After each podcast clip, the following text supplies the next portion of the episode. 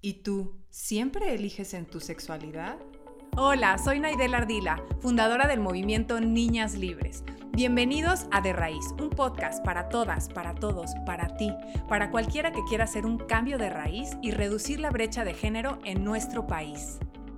Bienvenida a toda la audiencia a un episodio más de Raíz. El capítulo de hoy lo hemos llamado Solo si es sí. Cris una invitada muy especial para nosotras. Nos honra tenerte aquí. Ella es una mujer que lucha porque se reconozcan los derechos sexuales de la adolescencia y de las mujeres, en la adolescencia y en las mujeres. Bienvenida, Cris. Ay, gracias, Nay. La verdad es que estoy súper contenta por esta invitación y bueno, creo que vamos a disfrutar mucho de este programa. Eso queremos, eso queremos. Honradas de tenerte en este espacio. Quisiera platicarle a la audiencia un poco más de ti. Cristina Gaspar es psicóloga social, feminista, especialista en derechos sexuales y reproductivos. Actualmente es oficial de formación de programas de jóvenes por los derechos sexuales y reproductivos, redefine del Instituto de Liderazgo Simón de Beauvoir. Pues bienvenida. Muchas gracias. Tenemos una dinámica que a nosotras nos gusta mucho, es, es un juego de palabras en donde a nuestra invitada especial le decimos una palabra y lo que pedimos es que nos conteste lo más rápido que pueda lo que venga a su mente. Ah, ya me voy a proyectar. venga, venga, venga. ¿Lista? Sí. Ok. Virginidad. Falso. Condón. Siempre. Vagina. Rico. Pornografía. Confusión. Placer. Siempre. Libertad sexual. Mm, necesaria. Cuerpo femenino. Increíble. Rico, rico, rico. Placer. Tabú. Eh, eliminar. No es no. Correcto.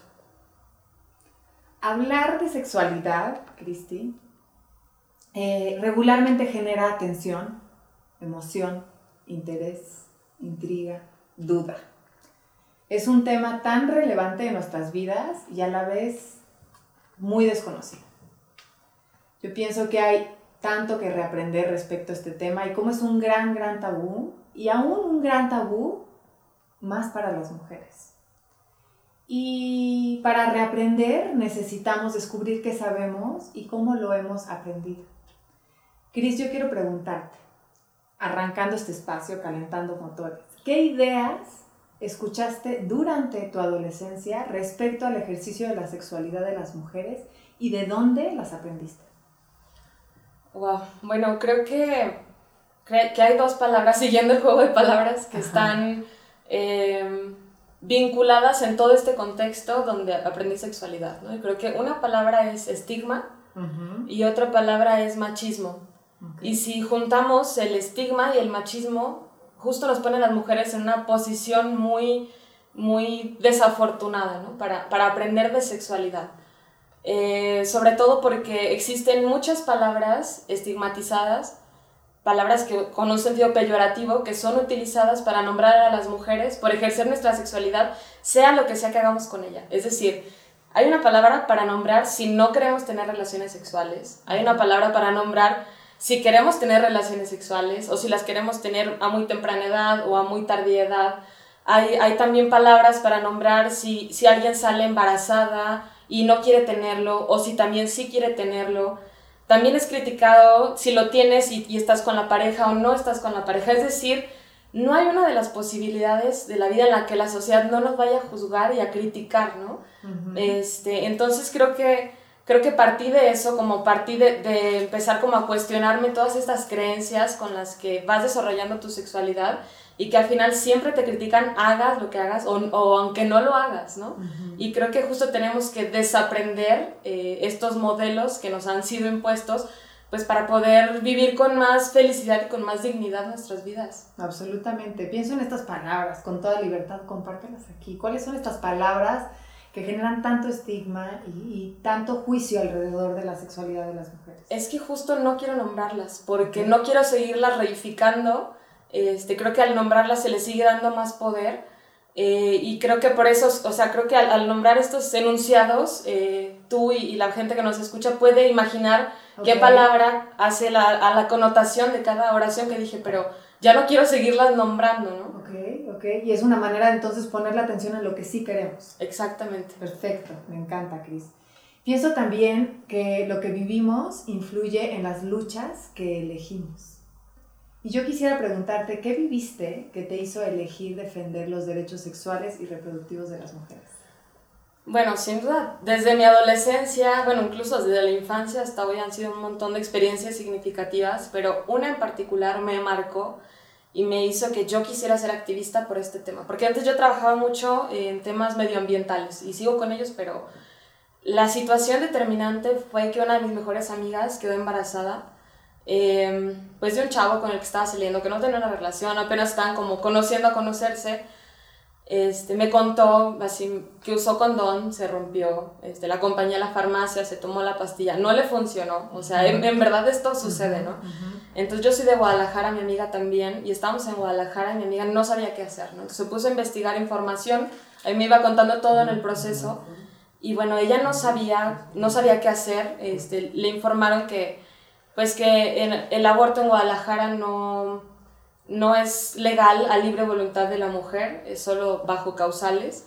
Este, y para ello tenía que o adquirir medicamentos para hacerse un aborto, ella por su cuenta, pero bueno, pues, o sea, con todo lo que eso implica, ¿no? En el contexto de clandestinidad, de sentir que, que estás haciendo algo que no es legal en tu estado, que te pueden cachar tu familia, este, o viajar a la Ciudad de México, ¿no? Pero lo cual representa invertir recursos, eh, dinero, tiempo, pedir permiso en el trabajo. Entonces, como que a raíz de esa situación amiga, yo dije, es que cómo es posible que, que en Ciudad de México se tengan más derechos que en Guadalajara, este, y cómo es posible que como que no haya una salida eh, justo, sin crítica, sin estigma, como con dignidad, y a partir de eso dije, yo no quiero que las, que las demás mujeres vivamos esto. Claro, o sea, al final es una lucha para todas. Claro. Y, y, desde ahí quisiera yo preguntarte y compartirte esto que vemos. La sexualidad es algo completamente intrínseco, algo muy de nosotras. Y también es un tema de derechos, como bien acabas de mencionar. Quisiera entonces que nos compartieras a la audiencia, Cris, qué efectos tiene el prohibir o manejar la sexualidad como un tabú. Ay, qué importante, porque bueno, justo como mencionan, la, la sexualidad es una dimensión central que está en todos los seres humanos, este, que tiene que ver con aspectos biológicos, eh, psicológicos y sociales. Eh, y bueno, por ejemplo, si retomamos el modelo de la sexualidad del doctor Eusebio Rubio, él lo aborda la sexualidad como que está dividida en cuatro lones. Es decir, uno es el erotismo, que es por el cual es más, más conocida la sexualidad, ¿no? La potencialidad de sentir placer, que es por lo regular lo que las personas piensan o pensamos cuando inmediatamente se dice sexualidad, ¿no?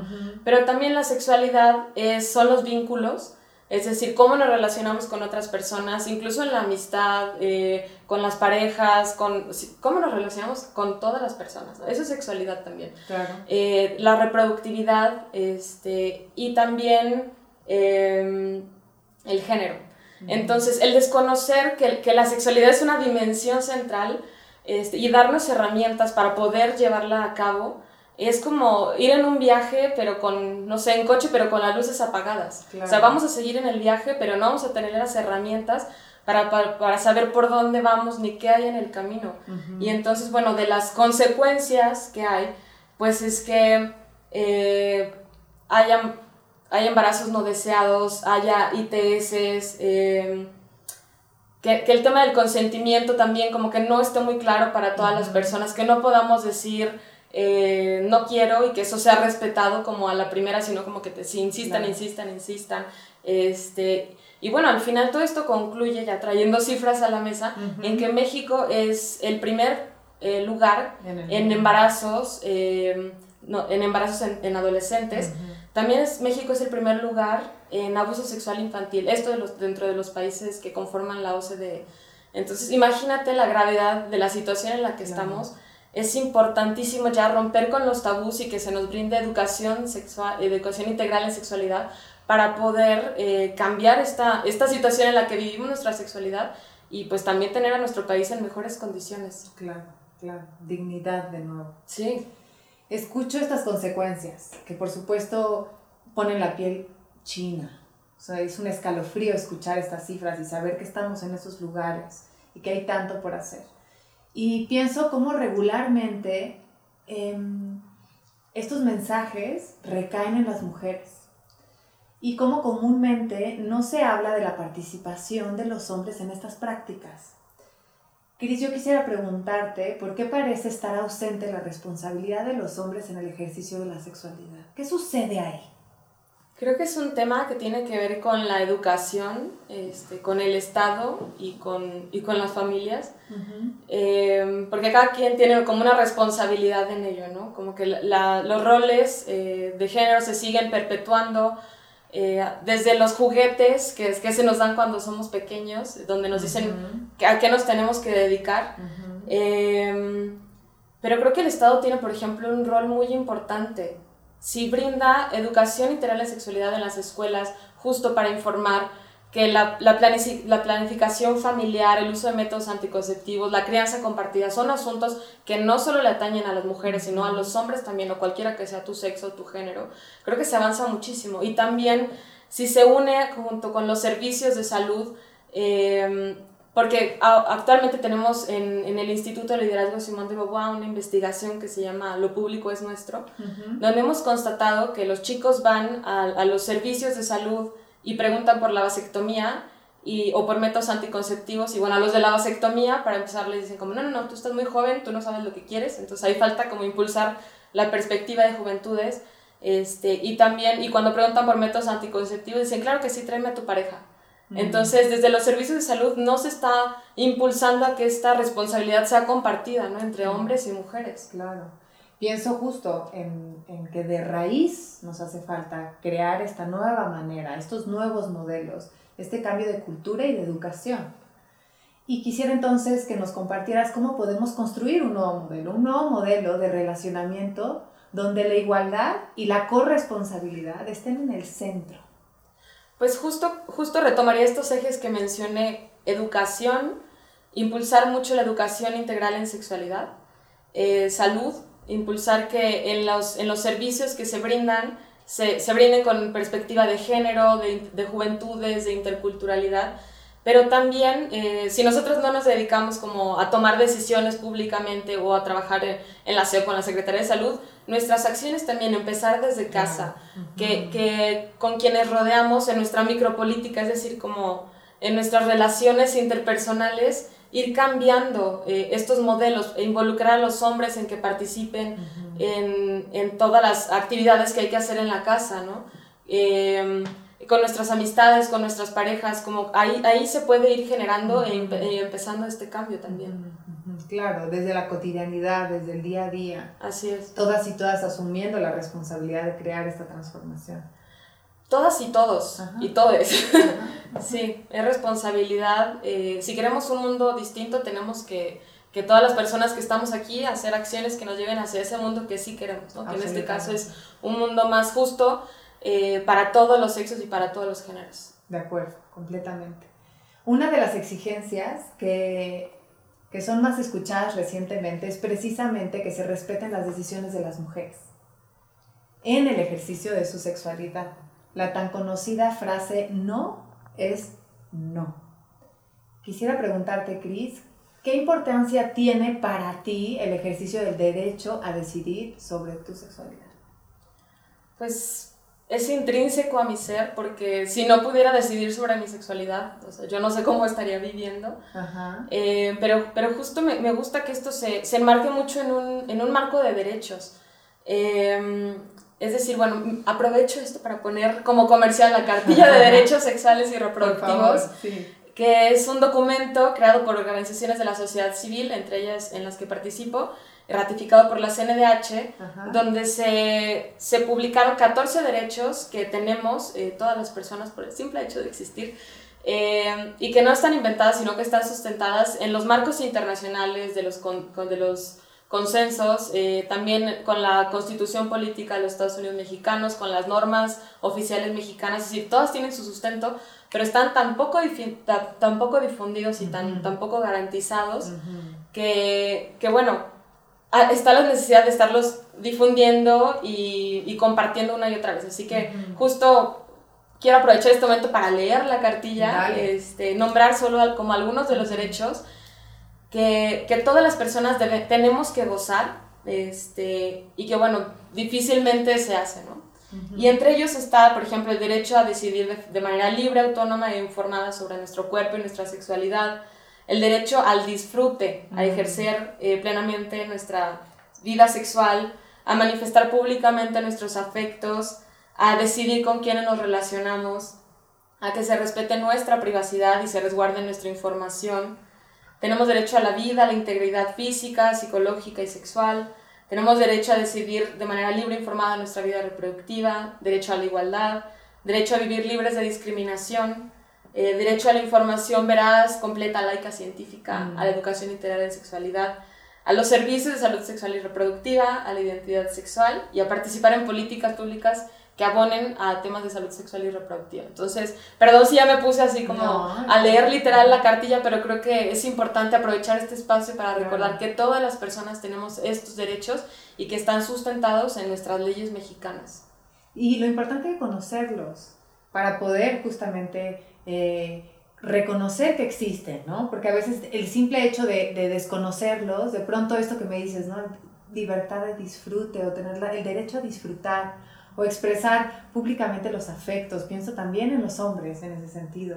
Qué importante es, es aprovechar estos espacios para comunicarlos y nosotras, nosotros también, conocerlos. Claro, sí. y, y lo importante también que es el que las sociedades, la sociedad, respeten esas decisiones, respeten cada una de las decisiones que las personas toman en relación a su sexualidad y el ejercicio de la sexualidad. Yo quisiera entonces que nos compartieras cómo podemos lograr que una sociedad, la sociedad en la que estamos, se respeten las decisiones que las mujeres toman en el ejercicio de su sexualidad. Bueno, creo que es muy importante para las mujeres tenerlo claro, eh, tener claro que, que cuando decimos sí es sí, y cuando decimos no es no, y que si hay una interrogante, que si no estamos tan seguras, que si no hemos respondido, eso significa un no, de todos modos, porque la sociedad está muy acostumbrada a, asumir que las mujeres siempre queremos tener relaciones sexuales a menos de que digamos así explícita y reiteradamente que no queremos, ¿no? Es como la típica violación de no, no, por favor. O sea, solo así se imagina la violación, pero no, hay por ejemplo violaciones de otro tipo, ¿no? Donde pues hay otro tipo de, de poderes, quizá no físicos, pero que están ahí jugando, donde al final aceptas tener una relación sexual, pero tú ni querías. Entonces creo que las mujeres tenemos que tenerlo claro, pero también los hombres y bueno, todas las personas, ¿no? Y, y por ejemplo, en cuanto al papel de los hombres, como siempre interpretarlo así, si dice que sí, es sí, y si no ha respondido, si hay duda, si la chava está como, mm, no sé, déjame lo pienso, asumirlo como un no. Claro, cambiar esa cultura también. Sí. Claro. Y para cerrar. No, que no se acabe. Te volveremos a invitar. Nos encantará tenerte aquí de nuevo, Cris. Quisiera yo pedirte que imagines que regresamos el tiempo y que está frente a ti, tu yo, Cris, adolescente. ¿Qué le dirías ahora con todo lo que has aprendido sobre la sexualidad? Bueno, creo que la abrazaría mucho. Mm. Eh, o sea, al final la dejaría ser, porque todo lo que he vivido es al final lo que, lo que me tiene aquí hoy. Pero me gustaría que, que, que ese cambio como de tiempo, es decir, ver a la crisis de ese entonces, este, o sea, conlleve también, me gustaría verla en otro escenario. Me gustaría poderla ver como en un escenario donde ya hay más avance de derechos, este, donde ya se ve como más, más más derechos garantizados, más disfrute de la sexualidad más, de forma más abierta. Este, y sobre todo, por ejemplo, en un, en un, México donde el aborto a libre voluntad de la mujer ya, ya haya sido despenalizado para que le pudiera decir a su amiga en ese momento tan crucial que ella vivió, em, pues oye, aquí están las herramientas, ¿no? No, no, no, te preocupes, todo va a estar bien, ¿no? Como que tengo una deuda con esa amiga. este, y bueno, eso, me gustaría que, que las condiciones de, de, este México cambiaran y siguieran avanzando, ¿no? Y, y bueno, justo antes de que se termine este programa, quiero, quiero comentar que ahora hay iniciativas eh, en aproximadamente 11 estados del país, iniciativas que las nombran como el PIN parental, que no es otra cosa más que la opción a que padres, madres o tutores puedan bloquear la educación integral en sexualidad en las escuelas si ellas no, no, están de acuerdo en que se les brinde. Pero esto además de que es, eh, una, es una contraposición a lo que dice la constitución política, contraviene los derechos humanos eh, y también deja, deja en desventaja a las niñas, niñas y adolescentes que no, que no van a recibir esta educación sexual. Entonces, si queremos que sigan avanzando estos temas de manera progresiva, si queremos proteger a nuestras infancias, a nuestras personas adolescentes, tenemos que sí brindarles educación integral en sexualidad y decirle no a estas iniciativas del PIN parental, que no se sigan presentando y que se, se rechacen las que ya están en las cámaras de diputados, porque es, es una situación muy grave eh, la que está ocurriendo. Y justo lo que queremos evitar es esas consecuencias de las que ya hablaste antes. Exacto. Pues yo me despido, me despido de este podcast recordándonos que la primera y la última palabra sobre la vida y el cuerpo de una mujer la tiene ella misma. Es decir, solo si es sí. Muchas gracias a toda la audiencia. Gracias, Cris. Encantada de tenerte aquí y esta es tu casa. Muchas gracias a ti, Nay. Eh, que tenga todo muy lindo día, linda noche. gracias, por la invitación. Mm, encantadas. Nos vemos pronto. Chao, chao. Chao, gracias. Si llegaste hasta el final de este podcast, ya eres parte de la solución. Deja tus comentarios en nuestras redes sociales y comparte qué harás diferente a partir de ahora. Sigamos sumando.